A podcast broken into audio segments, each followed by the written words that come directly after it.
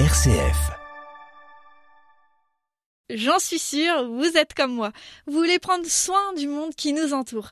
Avec le changement climatique, la pollution, l'exploitation, j'essaie de prendre soin de notre environnement à ma hauteur. Aujourd'hui, je voudrais vous informer de quelques idées reçues sur les gestes écologiques pris au fil du temps. Première idée, la liseuse. Cette sorte de bibliothèque réunie dans un seul appareil de la taille de votre téléphone. On se dit, c'est super, ça limite l'impression des livres, ça pollue beaucoup moins, ça déforeste pas. Vous pensez que la liseuse est une bonne idée? Ce n'est pas forcément le cas. Saviez-vous qu'en moyenne, nous lisons seulement 10 à 15 livres par an? Laissez-moi vous dire, pour que l'impact carbone des livres imprimés dépasse ou au moins équivaut à celle d'une liseuse, il faudra en lire 60 par an. N'oubliez pas, pour que la liseuse fonctionne, il lui faut une batterie en terre rare, des extractions minières, ajoutant à cela les transports pour les étapes d'assemblage, etc., etc. Si vous êtes comme moi, vous aimez les livres, les toucher, les sentir, vous ne lisez pas plus de 60 livres par an, ne vous privez surtout pas. En plus, une fois que vous n'en voulez plus, n'hésitez pas à les vendre ou à les donner, ça limitera les impressions. Deuxième idée, pour protéger la nature, on nous conseille de consommer bio. On nous dit le bio, c'est bon pour la santé, c'est bon pour la nature. Et beaucoup d'entre nous sont prêts à payer un peu plus cher pour mieux manger. Franchement, c'est tout à votre honneur.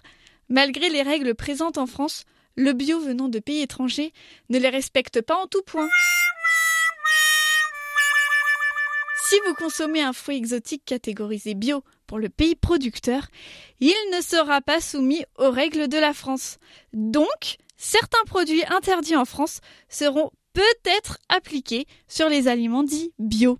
Mon conseil serait de favoriser le local, le circuit court. Comme ça, vous savez d'où viennent vos aliments, vous mettez en avant les petits commerces de nos régions en mangeant vraiment mieux. Troisième idée. Si vous suivez l'actu écolo, vous en avez forcément entendu parler. De l'huile de coco, bien sûr. Une huile magique qui sert pour tout. Rockety pockety walkety walk, abracabradabranach, et voilà, ainsi plus petit, vous tiendrez tous dans mon sac. La cuisine pour assaisonner vos plats, pour prendre soin de vous, de votre peau, de vos cheveux, de vos ongles, et j'en passe. Alors oui, c'est mieux que d'utiliser des produits non naturels. Savez-vous combien de cocotiers poussent en France métropolitaine? Eh oui, aucun.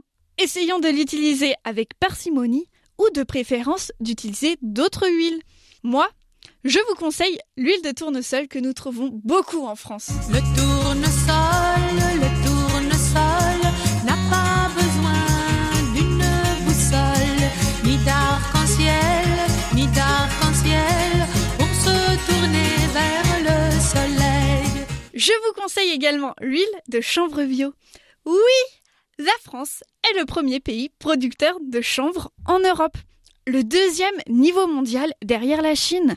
Profitons-en et utilisons les produits locaux, favorisons les circuits courts et mettons en valeur les commerces de nos régions. Vous ne pouvez plus vous tromper sur ces gestes écologiques. Vous aussi, vous pouvez prendre soin de l'environnement à votre hauteur en mettant en valeur les petits commerces locaux et en recyclant nos bons vieux livres. Surtout, n'oubliez pas que protéger ce que la nature nous offre, c'est nous protéger nous-mêmes. Faites attention, les idées reçues sont des maladies contagieuses, comme le dit Esther Rochon. Protégez-vous. Pas besoin du masque, comme pour le Covid, bien évidemment, mais s'informer correctement est aussi une bonne défense. Je compte sur vous pour agir du mieux que vous pouvez. Je vous souhaite une très jolie journée. À bientôt sur RCF.